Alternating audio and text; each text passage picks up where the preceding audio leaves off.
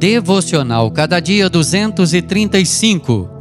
Mensagem de hoje: Transformando Vales Áridos. Salmo oitenta e quatro, de quatro a sete. Como são felizes os que em ti encontram sua força e os que são peregrinos de coração. Salmo oitenta e quatro, cinco e seis.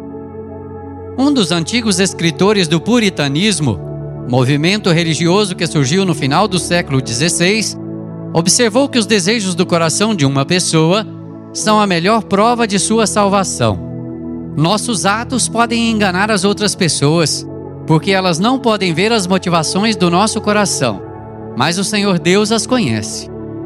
O apóstolo João, no final do livro de Apocalipse, nos conta sobre a cidade celestial, dizendo-nos que ali não haverá mais morte, nem luto, nem pranto, nem dor.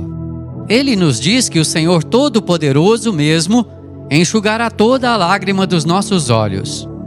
Mas João, que também era conhecido como o Evangelista, deixa a melhor notícia em destaque. Jesus Cristo estará lá, e é Ele quem faz do céu o nosso lar.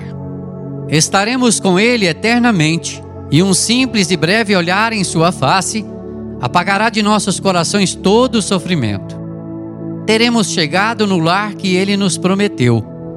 Na nossa jornada, enquanto caminhamos para o céu, enfrentamos caminhos áridos, mas o Senhor é a nossa força.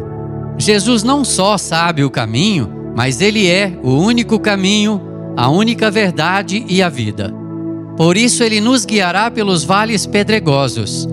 Na sua força e com os olhos fixos em nosso destino eterno, Ele transformará os vales áridos em mananciais, enchendo-os de fontes de água e dando-nos a alegria de caminhar nele.